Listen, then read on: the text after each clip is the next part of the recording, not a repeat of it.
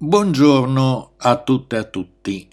Questo è il podcast di Diario Prevenzione. Oggi è il 5 marzo 2022. Siamo alla puntata numero 95. E di cosa parliamo in questa puntata? Parliamo di molte cose, purtroppo perché dall'ultima puntata sono cambiate tante cose.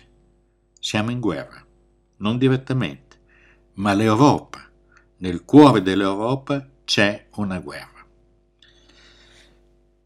Abbiamo praticamente intitolato un nostro mini editoriale sul diario prevenzione dalla pandemia alla guerra. Un momento di riflessione. Certo, eh, mentre si stava alleggerendo, almeno speriamo che sia così, la minaccia della pandemia da coronavirus, purtroppo Putin ha scatenato la guerra invadendo la Ucraina nel pieno dell'Europa, nel cuore dell'Europa. L'invasione russa dell'Ucraina, con immagini terribili di distruzione, massacri di povera gente, di lunghe code di profughi, anziane, donne, bambini, che fuggono dagli orrori della guerra, ha sostituito nel discorso pubblico negli spazi della comunicazione e della decisione politica l'emergenza pandemia. Certo, di pandemia non se ne parla più e pensiamo anche speriamo che ci sia ragione per parlarne sempre di meno. Ma nel frattempo, in un breve periodo, stiamo facendo l'esperienza di adattamento a una pluralità di minacce che mettono in discussione la vita degli umani sul pianeta, dalla pandemia che abbiamo vissuto in questi ultimi due anni, dalle zoonosi, che denunciano un disturbo, un rapporto disturbato col sistema naturale, la, alla guerra, alla minaccia forse più grave che incombe anche sullo sfondo, perché non dimentichiamolo, che è l'altra grande minaccia che ci sta aspettando, ci sta aspettando nel, per quelli che ci saranno nel 2030, nel 2050 in particolare gli effetti del cambiamento climatico. E certamente la più insopportabile di queste minacce è la guerra, ove umani distruggono i corpi, le vite e i luoghi di vita di altri umani. Lo fanno con determinazione, con cinismo e fanno sostanzialmente un'aggressione intraspecie, tra la stessa specie. Le altre eh, minacce di origine ambientale, le pandemie, gli, gli sconvolgimenti climatici attesi sono sfide in cui si affrontano fenomeni che richiedono solidarietà e azioni comuni, le abbiamo misurate. C'è stata comunque una grande relazione complessa per fare fronte alla pandemia da coronavirus. Le relazioni fra i paesi, gli scambi di opinioni, di conoscenze scientifiche tra scienziati, la grande iniziativa anche di, a livello continentale e intercontinentale per evitare l'espandersi forse insufficiente perché non ha coperto con le vaccinazioni i paesi in di, cosiddetti in via di sviluppo. Però quello che invece si profila come qualcosa che rompe il sistema di relazioni, che frantuma quei rapporti di cooperazione internazionale e che azzera quelle che erano anche le speranze che dal fronte che era nato dalla pandemia su quello stesso fronte si costruisse il fronte per affrontare il cambiamento climatico. No, tutto questo è stato spassato via dalla scelta di un autocrate, di un signore che sta nelle stanze dorate del Cremlino, davanti a un televisore, a un megaschermo, a seguire e a tracciare tutte le azioni militari che ha provocato.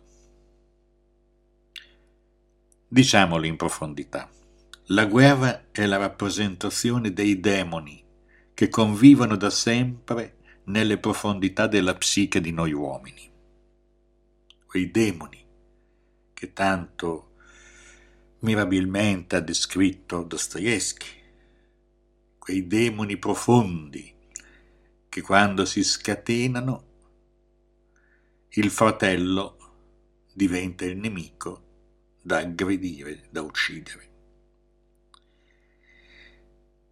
E questo è il punto vero, il punto di difficoltà, quella della capacità distruttiva degli umani di distruggersi, di distruggere gli uni e gli altri e preparare la condizione per la distruzione della specie. Questo è il punto vero di questa guerra. Noi non staremo a discutere di strategie, di geopolitica, di rapporti di potere. Noi stiamo discutendo di qualcosa di profondo che quando genera e quando si scatena, genera distruzione e morte e poi le giustificazioni per questi atti orrendi vengono sempre trovate con la bugia, la menzogna, con la rappresentazione falsa della realtà.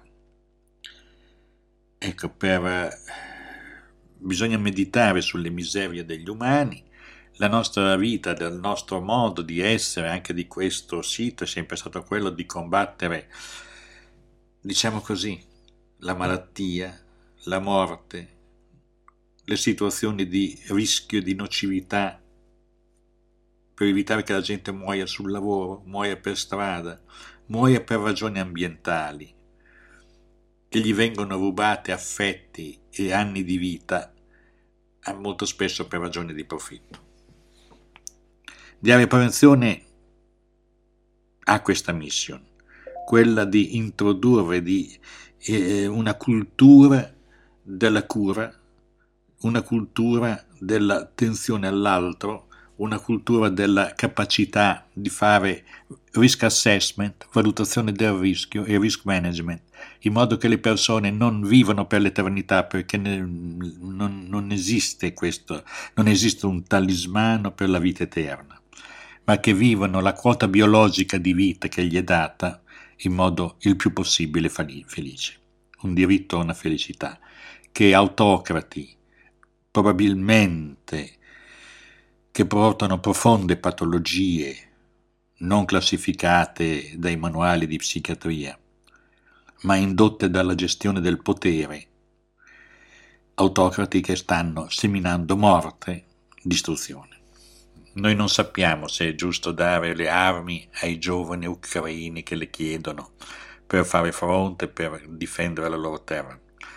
Non crediamo che sia questo l'efficacia, l'utilità, perché c'è una disparità tale di forze che sicuramente porterebbero a ulteriori, ulteriori eh, lutti a tutta la comunità ucraina.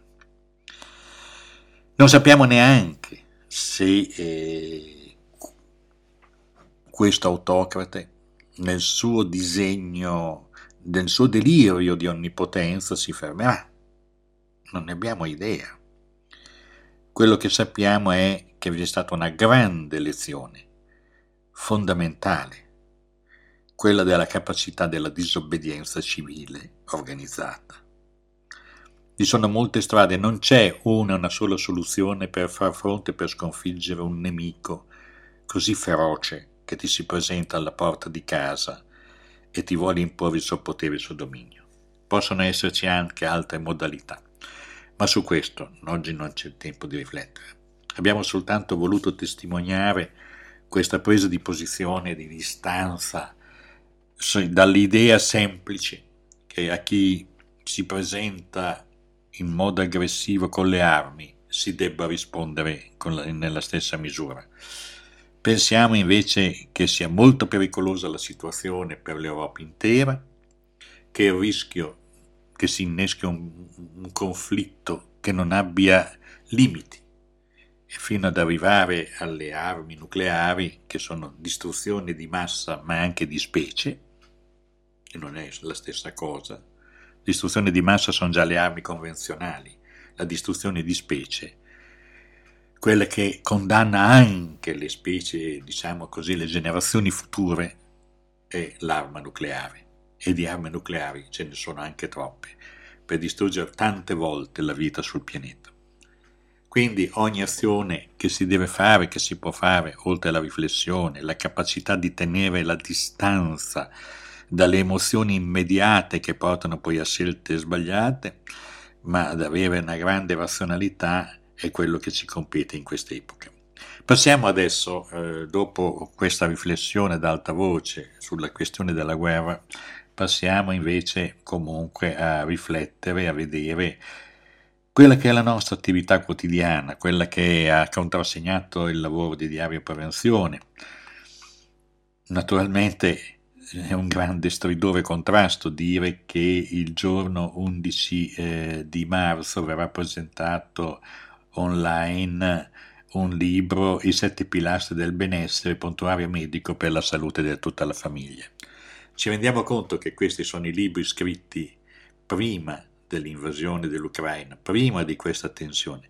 L'idea è mai giusto continuare a scriverli, perché poi la vita deve continuare.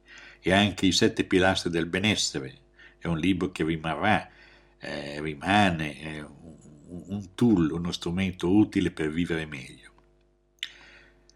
Vi sono poi le solite questioni di salute e sicurezza nei luoghi di lavoro, questa piccola guerra quotidiana, tra- tragica, atroce, che continua e che bisog- cui bisogna mettere in qualche misura un freno. Non staremo qui questo, con questo clima a dire che il Servizio Sanitario Nazionale ha predisposto un, scusate, il Ministero del Lavoro ha predisposto un documento sui modelli standard per lo sviluppo dell'assistenza territoriale, che c'è il rischio che vengano praticamente impoveriti ancora i servizi di medicina del lavoro delle aziende ASL, quei controlli, per carità, sono tutte notizie molto importanti, ma che sullo sfondo di quanto sta avvenendo divengono piccole cose, cose per cui ci appassionevamo, ma eh, probabilmente gli eventi che incombono ce li fanno passare da una priorità a una seconda una terza linea delle cose che stanno nei nostri pensieri.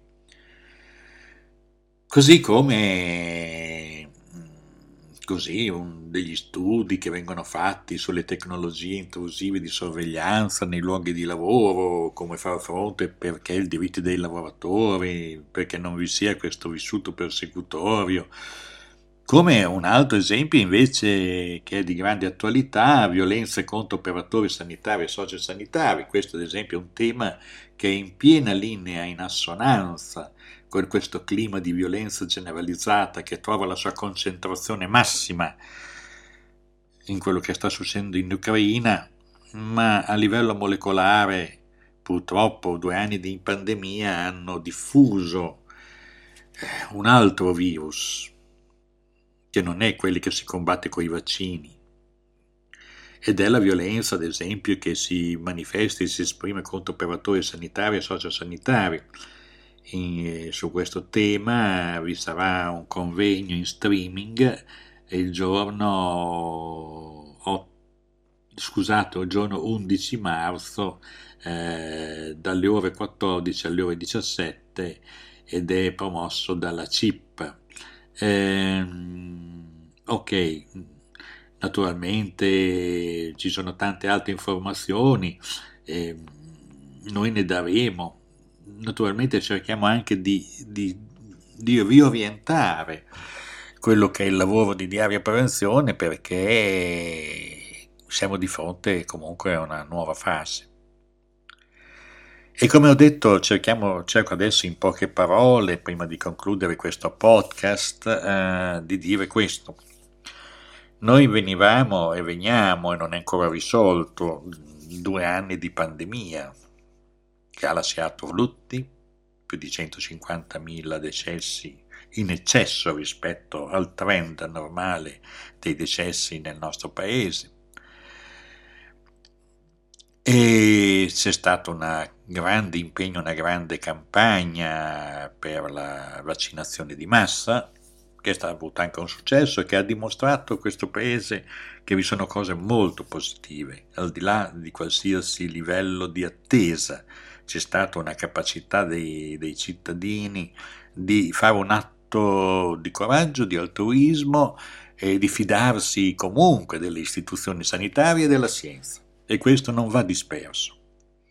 Questo grosso patrimonio acquisito anche di fiducia verso la scienza e di fiducia verso comunque le istituzioni sanitarie, le istituzioni pubbliche, era ed è un patrimonio che dobbiamo usare per continuare per quanto possibile il discorso verso eh, la soluzione, diciamo, non la soluzione, il percorso verso la transizione ecologica, che è un percorso contraddittorio e difficile. E le cui difficoltà si moltiplicano molte volte in ragione del sconquasso di quelle che sono le politiche energetiche, quelle che potrebbe essere un disegno ordinato di politiche energetiche fatte in maniera da poter fuoriuscire gradualmente dall'uso delle, dei fossili, delle, delle fonti fossili per produrre energia, oggi è sconvolto per il problema dell'approvvigionamento del gas, che viene in particolare dalla Russia, per la diciamo, grande parte delle risorse che rischiano di essere destinate ad altro. Perché noi stiamo parlando ancora di PNRR, ma saranno ancora disponibili quelle risorse se la guerra durerà sei mesi, un anno, se l'autocrate folle deciderà di non fermarsi, di invadere altri territori. Queste sono, se non succederà anche di peggio, ma proprio auspichiamo che questo non avvenga. C'è quindi anche i traguardi che in qualche misura, in maniera abbastanza approssimativa, che era il 2030 e il 2050, eh, date tappe per contenere il riscaldamento globale, per per fare in modo che non contenerlo, in modo che non andasse oltre ai livelli non più sostenibili, perché se scavalca certi, certi dati eh, diventa non sostenibile, per la specie umana naturalmente. Ebbene, tutto questo percorso che era stato progettato, e questo percorso è messo in discussione dalla guerra che il Putin ha scatenato contro eh, contro l'Ucraina, ma nei fatti contro l'intera Europa e contro il mondo cosiddetto occidentale. Qui si aprono di discorsi di geopolitica che non ci competono, perché vuol dire come cambiano gli equilibri su scala planetaria, come rimarranno priorità le questioni per l'appunto eh, di ecologia, di transizione ecologica su scala planetaria, se come sarà possibile eh, rispristinare quel percorso. Quindi questa è la speranza eh, che abbiamo, che la guerra duri poco, che vi sia la prevalga la diplomazia, che con i gravi danni, il disastro eh, sarà difficile, sarà lungo e doloroso, ma che, si possa, che ci sia un cambio di regime nella federazione russa, ma tutto questo non è nelle disposizioni di nessun paese dell'Occidente, se non vuole fare, e non deve e non vuole fare la guerra, perché la guerra sarebbe la soluzione, l'estensione del conflitto sarebbe la, una soluzione finale. Guardate bene, non tanto per gli effetti della guerra stessa se rimanesse a livello, eh, diciamo, eh, di tipo convenzionale e non nucleare, quanto perché l'interruzione del percorso verso la transizione ecologica negli anni 30 e negli anni 50 porterebbe sicuramente la, la questione climatica fuori dagli orizzonti della gestibilità, della soluzione perché si ritarderebbero tutti gli interventi che si debbono fare di sostituzione delle eh, fonti fossili, fonti energetiche fossili con le fonti rinnovabili. Quindi questo, siamo il punto. questo ha scatenato la, questa guerra. Dolori, lutti, barbarie pura del bombardamento di un paese che comunque viene aggredito per togliergli qualsiasi diritto e gli effetti collaterali sono però quelli della interruzione dei percorsi di transizione ecologica, con una, una regressione grave, pericolosa, una regressione di civiltà, perché il problema vero è che quando c'è la guerra c'è una regressione a modalità primitive dei comportamenti. Che a risposte violente si risponde in altro modo violento e distruttivo, che rispetto alla regione prevalgono le pulsioni e le risposte senza razionalità. E tutto questo naturalmente va combattuto, le persone, buone, le persone normali, semplici, devono mantenere ben chiaro quali sono le priorità, una vision chiara di quello che eh, è il destino.